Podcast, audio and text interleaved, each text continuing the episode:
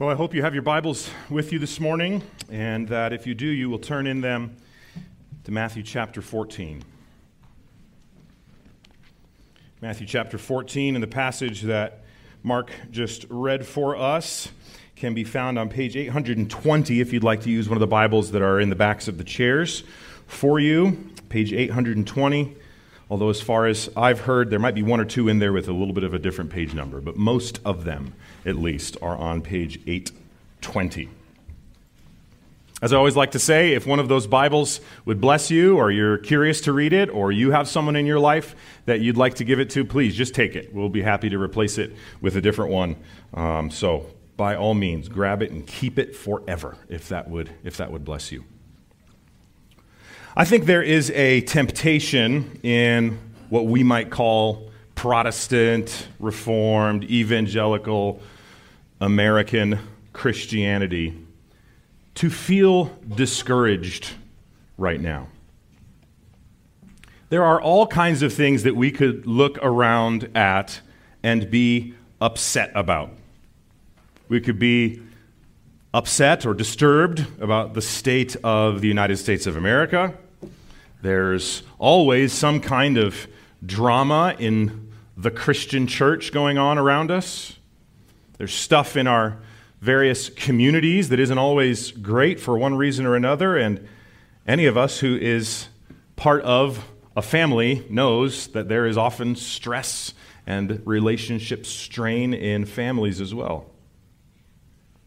I just think I've observed that in my life and in the lives of people I've talked to over the last several months, and in particular coming into what we might call the Advent or Christmas season, we look around, we assess the state of things around us and within us as being, on the whole, not right. And of course, we would be quick, or we should be quick, to say that along with that, there is plenty to be thankful for, plenty to be happy about, lots of reasons to smile. But at least in our assessment, we look around and we see a lot of brokenness, we see a lot of sorrow, we see a lot of suffering, we see a lot of sin that seems to outweigh that stuff that makes us happy or thankful. And you know, I think it's actually not an inaccurate assessment. It's certainly not good for us to constantly think about all the things that aren't right, but in terms of facts, we're not incorrect. There are a lot of problems in the world around us, whether it is our specific homes or our communities that we live in or our state or our whole country or the whole world.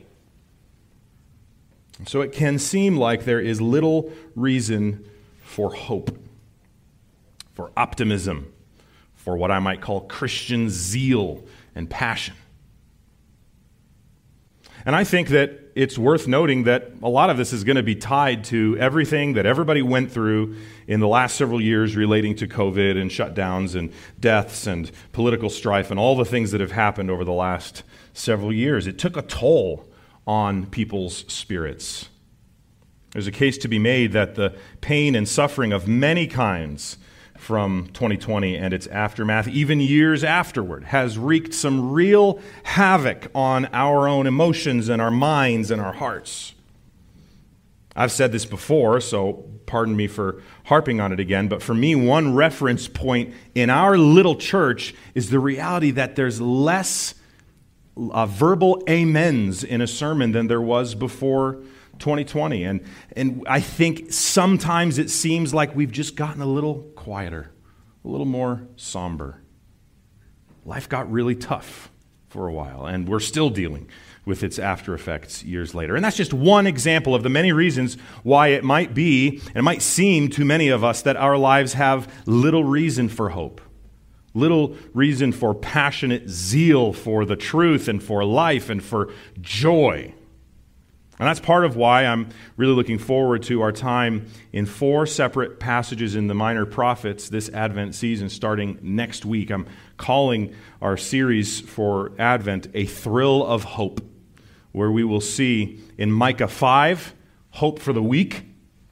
We'll see hope for the fearful in Zephaniah three. We'll see hope for the sinful in Zechariah three. And then hope for the cynical in Malachi two. Or as my dad and I like to call him, Malachi. the Italian prophet. As I was planning out our preaching calendar and looking at the timing of the passages and how it was all going to work out in relation to the Advent season, it was notable to me that our text in Matthew fourteen was providentially arriving the week before we jump into our Advent passages, and on a Sunday when really we are kind of getting into Advent now. This passage isn't technically part of our Advent series. It's part of our Matthew series, our study in Matthew's gospel that we're calling The Unexpected Kingdom. And this passage in Matthew fourteen in verses thirty-four through thirty-six is often regarded as just another one of Jesus' many healings. And that makes sense. There's not really a lot of detail in Matthew fourteen, thirty-four through thirty-six. But nevertheless, I think we'll see that this passage helps us get ready to spend four weeks in Advent, because this passage is about the messianic ministry of Jesus. His ministry to the needy, his care for those in need. And that is a message that we all need. You might have a, a version of the scriptures that have a heading above this section, something like Jesus heals many, or Jesus's, or more of Jesus' many healings. My E S V has a more specific heading in this passage about healing the sick in Gennesaret, but if you go back to Matthew eight or go forward to Matthew fifteen, we've got similar passages where it says something as simple as more healings, or Jesus's more, more healings of Jesus. But I don't think we ought to breeze past this passage like that. Let's settle in and take a closer look. The first thing, first thing we've got to notice about this text is the location of this event. It's called Gennesaret. And that is a district, or was, I should say, a district on the northwestern shore of the Sea of Galilee. But the main thing to note about Gennesaret is that it was a beautiful and fertile place. You can actually visit it today, although it's not called Gennesaret now. It's called El Guir. And it has rich soil, flowing streams, plentiful crops, and ble- beautiful flowers and vegetation. In fact, the rabbis at the time of, of Jesus' ministry on earth called it the Garden of God. It was a paradise. Have any of you ever been to our own little Garden of the Gods in Colorado Springs? It's easy to see when you're there why it would be named that way. It's got this transcendent kind of beauty. Our family's been there on a few occasions. Similarly with Gennesaret. And in fact, the name Gennesaret even has some word roots and connotations that have to do with gardens. So it's even in the name there. One, one scholar I was referencing by the last name of Neubauer says that the fruits of Gennesaret had such high repute among the rabbis that those fruits were not allowed in Jerusalem during the feasts, lest anyone might be tempted to come only for their enjoyment. That's how lush and fertile and delicious those fruits were regarded at that time. Now, why do I point this out? Well, I'm not sure that Matthew was certainly intending for his readers to see a connection to God's Garden of Eden here, but I strongly suspect that the Holy Spirit inspiring Matthew wants us to see, or at least think about that. I think the fact that Gennesaret was a beautiful garden that many in that region regarded as paradise and God's garden, but where there were still many sick and hurting people and were brought to Jesus for help, should remind us that the original paradise that God created for his creatures to enjoy with him was broken and cursed by sin. And as a result, even this other idyllic, paradise-like garden, Gennesaret, had broken and weary and sick and needy people there. Because, friends, you see, just like in Gennesaret then, our world today is messed up. The Garden of the Gods in Colorado Springs is beautiful, but not all is well there. Just like the paradise-esque Garden of Gennesaret, and just like the paradise garden where the world started was cursed because of sin. Now every garden, every earthly paradise has at least some amount of stain of brokenness. But arriving in Gennesaret is Jesus. Jesus arrives, and healing arrives with him. And that's what this passage is saying. When Jesus arrived at Gennesaret, healing arrived with him. And when we, brothers and sisters, think about Jesus' arrival at Christmas, we have to think similarly. The birth of Jesus was the arrival of the Savior, of the Messiah, whose ministry would usher in the healing of the gospel, which is the message that in his love, God has made the way for broken, sinful people, his creation, to be restored to a relationship with him forever. Now, in this brief passage where we see Jesus, the Messiah, ministering to needy people, I see three groups of three descriptions each of Jesus' ministry. Group one is that his ministry in this passage was unavoidable, unrelenting, and unbiased. You see Matthew's description of the situation when Jesus gets to Gennesaret here? It says when they crossed over, excuse me, when the men, in verse thirty-five, of that place recognized him, they sent around to all that region and brought to him all that were sick and implored him for help. So they recognize him, they spread the word that he's arrived, and then they gather a bunch of people to be healed. Just last year, our family uh, spent the one hundred million dollars it costs to go to Disneyland. And uh, as you may already know, there are in Disneyland these themed sections of the parks. And when you get into one of them, you might say it's like going into a whole new world. Anyway, one of those sections is, is dedicated to Marvel's Avengers. Don't shake your head at me, Paul. It was a very good, very good pun. And they've got this cool thing in the Marvel's Avengers section where actors will come out dressed up in these really high-quality costumes, and they walk around and they act like they're Avengers. And when one of them appears, it doesn't take long for the crowd to start buzzing and word to spread. Oh, look, Captain America's here, or Iron Man's here, or whomever else might appear at any moment. And then that leading to this swell and mass of people swarming around that, that character for photographs and perhaps some chatting as well.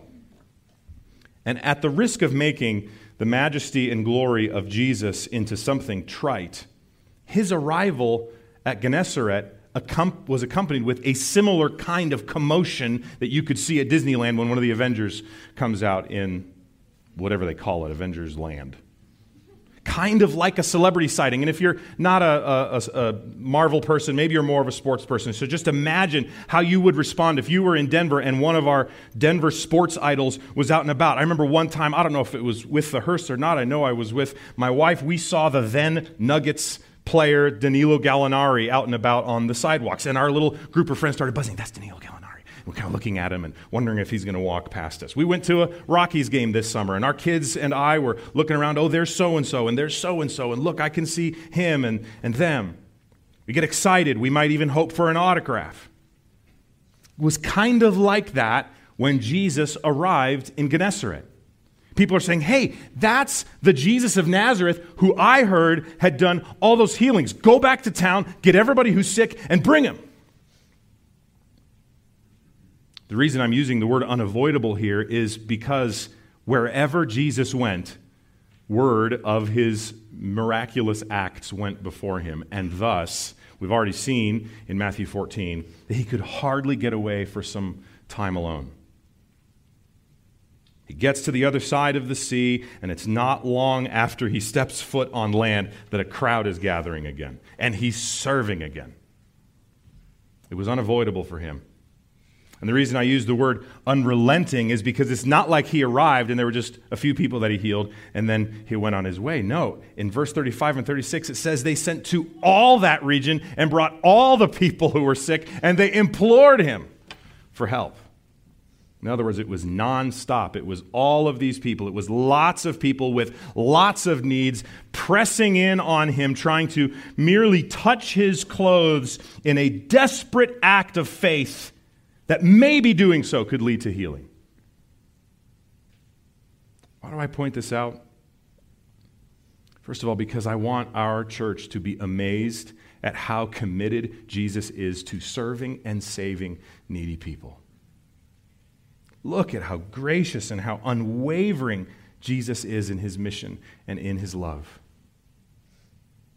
And also think about the fact that Jesus' ministry, I also use the word, was unbiased here. Gennesaret was not regarded as a bad place. Obviously, the garden was a, a big draw, but it was not regarded as an important place politically or in Jewish religion. And so Jesus' arrival to Gennesaret was nothing like his arrival to Jerusalem in terms of people's perceived importance. But to Jesus, there are no unimportant people, and there are no unimportant places. And so Jesus goes to Gennesaret too, and he serves them too. And that's important for us to note as well. Jesus is not focused only on places or people that we might deem important.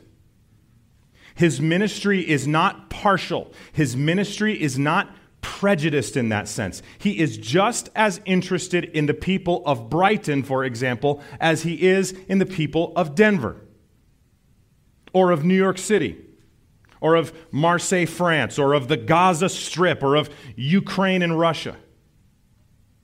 And he's just as interested in the people that we might deem as too difficult, too risky, too broken and messy for us to invest time in. Maybe someone shows up to church on a Sunday that you've never seen before, and they seem like a relatively well-adjusted, stable, and even maybe spiritually mature person, and we might go, aha, what a nice candidate for them to join our Christian club. But what if someone arrives with a serious handicap, or someone with serious mental health problems, or someone in dire financial straits who can't contribute to our giving needs? Or someone who's following Jesus, but whose faith is wavering. Friends, Jesus' desire to open his arms to all who will embrace him in faith is not biased towards or against anyone. They must simply come to him in faith and repentance. So his ministry is unavoidable, unrelenting, and unbiased. And the gospel, hope, and healing of Jesus is given to all who come in faith. Not just those who are the easiest, not just those for whom it is, for, for not just those when it's most convenient for us, or people who are not messy to deal with. No, Jesus is willing to serve and save people with all kinds of problems from all kinds of places.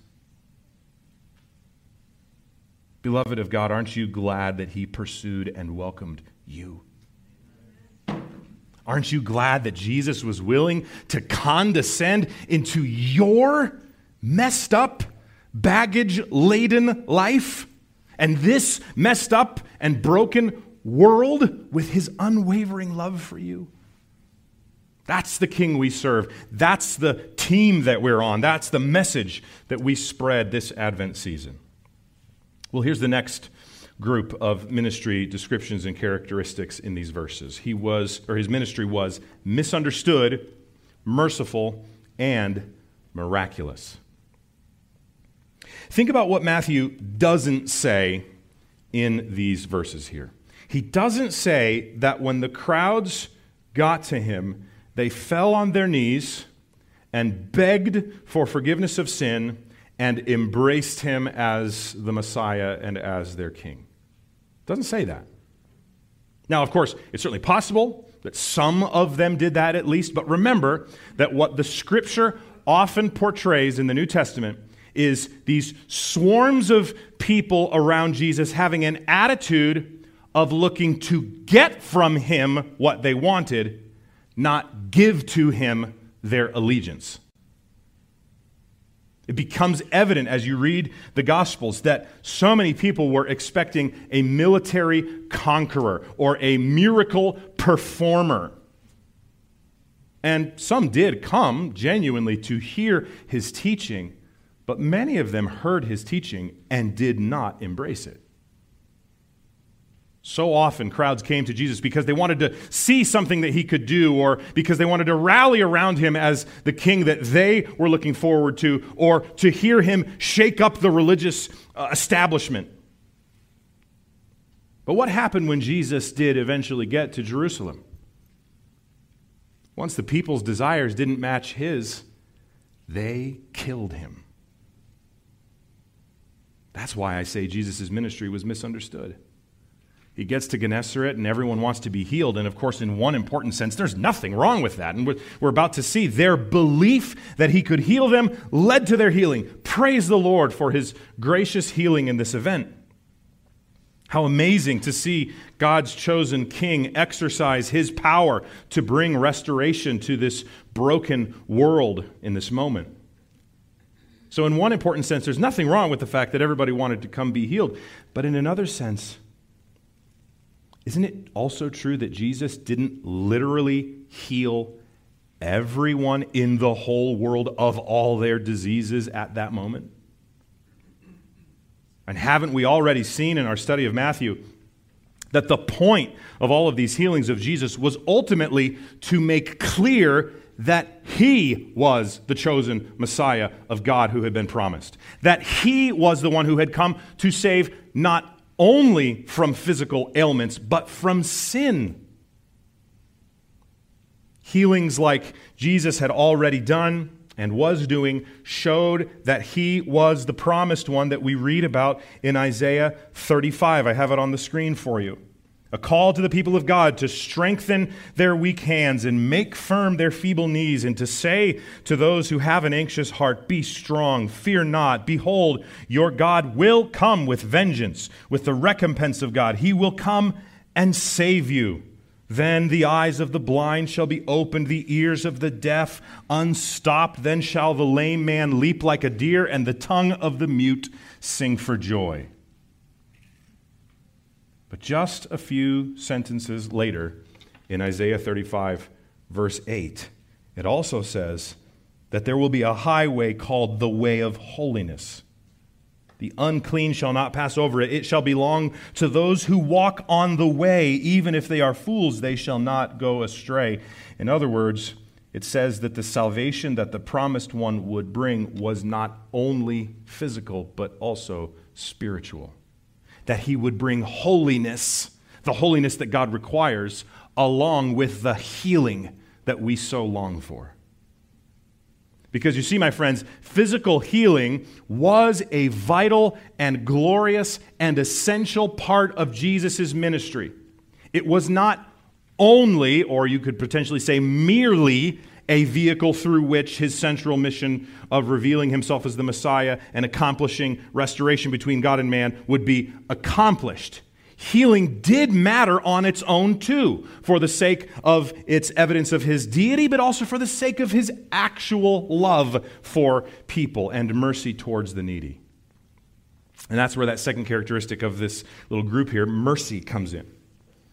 Because here's the good news in the midst of what's going on here in this passage. The kind of faith that is just desperate to touch him is all that's required to receive his mercy and grace.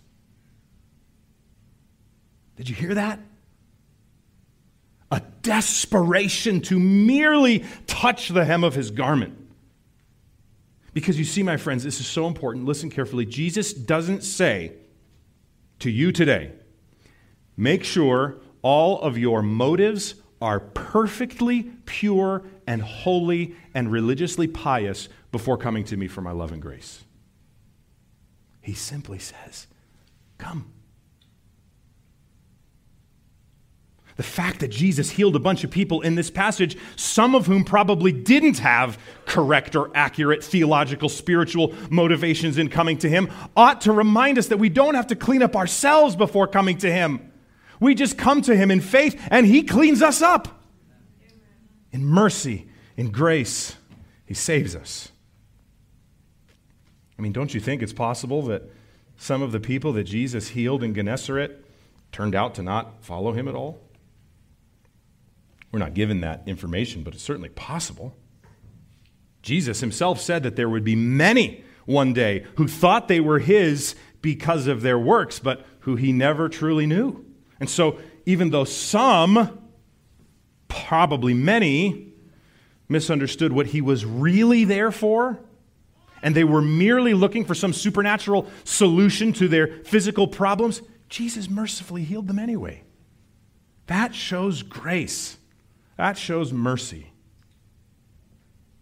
And verse thirty-six, as we've already said, explicitly says that all they had to do was touch his garment, and his power goes out, and they're healed. And that's where I think we see this miraculous characteristic here. His miraculous divine power was on display in the healing of these sick bodies. Now, did you know that our bodies have something, or I could say it this way, we have something in common with Wolverine of the X-Men? You guys know who that is. I know at least the kids do. We have a healing factor. That's Wolverine's superpower. He has a healing factor. Did you know that? Our bodies actually heal themselves. The problem is it's a lot slower than Wolverine's, and it doesn't always work. Just a couple of weeks ago, I had a nasty bout with, with sickness that knocked me out for a couple of days, affected me for several more, hadn't been that sick in a while, but I did get better eventually, and I feel fine now. My body recovered, and that's what usually happens when someone gets a, maybe we might say, a more ordinary ailment, like a cold or a stomach bug or the flu or whatever. They eventually, usually, get better. And in my case, my mother lives down the street, and she likes to suggest some home remedies to speed up the process, like essential oils and bone broth and vitamins and supplements and so forth. But not once has she suggested to touch someone's shirt. You know why? Because that's not a normal way to be healed. That's a miraculous way to be healed. And that's how these people were healed. If you've got uh, an E S V in front of you, the phrase at the end of verse thirty-six is that they were made well. But some Greek scholars suggest that a better translation would be they were made perfectly well. If you have a C S B, a Christian Standard Bible, in front of you, you have that phrase in front of you. Isn't that amazing? They touched his garment and they were made perfectly well. Don't let that be lost on you. Not a trace left of whatever ailed them. No lingering side effects. None of the disclaimers like in those commercials that sound worse than the problem you had in the first place. Just totally healed. It's interesting also to note that many Jewish religious leaders of that day would have made concerted efforts to avoid a crowd like this, because they wouldn't want to rub shoulders with someone who was potentially, ceremonially, and religiously unclean. But do you notice that the opposite happens with Jesus? When Jesus rubs shoulders, so to speak, with the crowd, he doesn't become unclean. They become clean. He makes them clean. That's how powerful he is. They touch his garment, and he overcomes their sickness. He overcomes uncleanness. And yes, he overcomes death. And so Jesus' ministry here displays his miraculous power when he healed the needy in this passage. But friends, remember, his ministry later on showed the ultimate display of divine power when he himself was raised from the dead. Jesus' healings, brothers and sisters, were a kind of a foretaste for the resurrection that would come for him and the resurrection that is to come for all who trust in him. Because when Jesus rose from the dead, the New Testament tells us that he was the first fruits or a forerunner of all who would experience that same resurrection, that perfect and total healing one day through becoming his children by faith. Hallelujah! What a Savior. Well, here's the third and final group of his ministry characteristics in this passage: sacrificial, selfless, serving. And perhaps these are the most obvious in this passage, especially if you remember the context of this passage with everything that precedes it in chapter fourteen. It wasn't long before this trip to Gennesaret that Jesus had learned, and if you have a Bible with headings in it, you can kind of get the idea just by skimming the page, that Jesus had learned that his cousin John, perhaps his dearest earthly friend, had been murdered. And right after that, he tries to go be alone, but a different crowd swarms him. And instead of retreating and even perhaps graciously saying, "Give me a few minutes, I'm grieving," rather with concerning himself with his own well-being, in verse fourteen of chapter fourteen, he heals many in that crowd. And then he miraculously turns these, this little handful of loaves and fishes into a giant feast for thousands of people. And then he goes up onto the mountain to pray and commune with his Father. Then he comes down and he miraculously walks on the water and saves his disciples on the sea, teaches them about faith and doubt, and now here he is still at it, serving. Selflessly, sacrificially even, subjecting himself to other people's needs, putting others ahead of himself. What a humble king. You know, often, as you've experienced, at the end of a sermon, a preacher will seek to apply the text that we're studying to our daily lives. But friends, you need to know right off the bat that you can't apply this one to yourself in some of the ways that we normally do, because we're talking about the ministry of Jesus, and you're not Jesus, and you never will be. And so the application of this passage must not be simply, now go be just like Jesus, jump into unavoidable, unrelenting, and unbiased ministry where you're going to be misunderstood but merciful anyway and miraculously powerful, all while being perfectly sacrificial and selfless in your service. Of course, some of that applies to us in some ways, but only to a point, because you and I aren't Jesus. And if we just read ourselves into passages like this that are ultimately about Jesus, we're going to get ourselves in trouble in our Bible study and start thinking that the Bible is all about us, and it's not. It's about him. You remember what happened at the end of chapter thirteen? If you have an E S V like I do, the heading over that last passage in Matthew thirteen is simply this: Jesus rejected at Nazareth. Jesus goes to his hometown. Nazareth is where he was brought up. He sees people that he knows, and he was rejected by them. And the last words of verse fifty-eight, or that whole verse, is, "He did not do many mighty works there because of their unbelief." Those are tragic words. But what did Jesus do next? Chapter fourteen. Performs many mighty works in those places. Places like Gennesaret, like the Sea of Galilee out in the dark in the stormy waves, where many dangers, toils, and snares resided. Like this desolate place where the thousands came to him for healing and for food.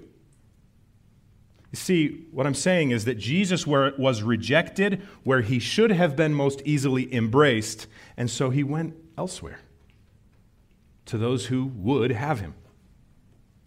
And friends, this is a most harrowing and sobering truth, that if you reject Jesus as God's king, he will move on from you eventually. He will mercifully save you, no matter how long it takes you to come to him. Could be your dying breath in which you embrace him. You need only have the kind of faith that says, if I could simply touch his garment, I will be well, in order to experience his grace. But if you continue to reject him day after day, year after year, and eventually pass on from this life without ever embracing him, you will one day stand before him as judge, where his miraculous might will be used to judge instead of save. But friend, no matter who you are, no matter where you're from, no matter what you've done or what kind of life you live, you will be welcomed by Jesus when you come to him in faith.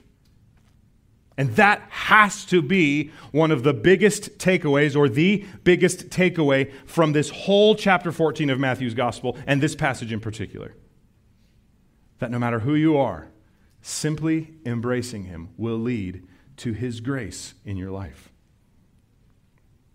But think about all this in the context of our Advent season or Christmas season, however you'd like to describe it. A season where we love to celebrate comfort and joy and peace on earth and lovingly give gifts and decorate our homes and church buildings. But Redeemer Bible Church, what God wants from us this holiday season, listen carefully, is not mere mouths moving perfunctorily in the singing of Christmas carols, or your reluctant yet religious attendance, or even a dutiful Advent devotional study like you might be doing. He wants all of us, Redeemer Bible Church, Christian or non-Christian, to embrace Jesus as his son, as his chosen Messiah. And he wants us to do so because he wants a relationship with us, because he loves us. He wants us to enjoy it starting now and fully one day in his presence forever. And so, as I say every week, if you're here today and you've never turned to Jesus in faith, I hope today will be the day. Look at what the needy did in our passage today. There's no religious ceremony. There's no ritual you have to go through. There are no magic words. You simply come to him in faith and belief that he alone is God's chosen one to save you. And again, as we say each week, if you have any questions about this, or you'd like someone to take a moment to pray for you or pray with you, we've got a prayer team that will be in the back at the end of our service. You'll recognize them with the little lanyards they've got on. They are prepared. They are qualified to spend a few moments with you if you would like. But my beloved Christian friends, Redeemer Bible Church member or non-member, friends, look to our glorious Christ this Christmas. The one born as a little helpless baby, all grown up in this passage, ministering to the needy. Friends, this is the same one who has called you to be his child. This is the same one who has drawn you in, with whom you have a relationship. The one who loves you unconditionally today, no matter what you've done. That's why, friends, we don't go through a Christmas season or an Advent season with hopeless and downcast and joyless attitudes. Because just as Jesus arrived at Gennesaret to bring healing and grace to a lush garden region nonetheless stained with brokenness, Jesus arrives to bring gospel healing and grace to your life, which has been and continues to be painfully affected by the same curse of sin. And so, Christian friends, listen, if you're looking around the world this Christmas and you're hearing in your heart something along the lines of, boy, tidings of comfort and joy just doesn't hit like it used to, don't believe it. Because the same hope and light that arrived at the event of Jesus' birth some two thousand years ago is the same hope and light that we celebrate and share and enjoy today. And it's that very hopeless feeling or sad and depressed and joyless feeling that you're dealing with at the start of this holiday season that Jesus came to deal with. It's those exact thoughts in your mind about not feeling like decorating this year, or I don't want to go to this family celebration this year, that Jesus came to address. That's why he came, to break into this world with healing and grace and reconciliation and restoration that our earth and our hearts groan for. Friends, that's why we celebrate Advent. That's why we celebrate Christmas, even when we don't feel like it, because Jesus, our Messiah, has come.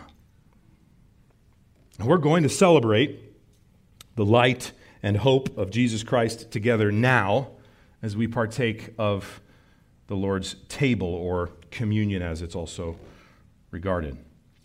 Now, we've often done this, in fact, usually do this, in the middle of our worship services, but we've done, as we've done on occasion before, this week we're doing it as a response at the end of our service. And as we always say, our time at the Lord's table is a very important one for believers to participate in, but not in a cavalier or perfunctory or sort of laissez-faire way. In First Corinthians eleven, the Apostle Paul says that he received from the Lord what I also delivered to you, that the Lord Jesus on the night when he was betrayed took bread, and when he had given thanks, he broke it and said, "This is my body, which is for you. Do this in remembrance of me." And in the same way, also, he took the cup after supper, saying, "This cup is the new covenant in my blood. Do this as often as you drink it in remembrance of me. For as often as you eat this bread and drink this cup, you proclaim the Lord's death until he comes." And then he goes on with these words of warning. "Whoever therefore eats the bread or drinks the cup of the Lord in an unworthy manner will be guilty concerning the body and blood of the Lord. So let a person examine himself and then, excuse me, then and so eat of the bread and drink of the cup." And so, friends, as we always say, take a moment, as we will in just a second here, to examine your hearts. But remember, this is not, have I been perfect this week and therefore deserve to take communion? Then none of us is taking communion.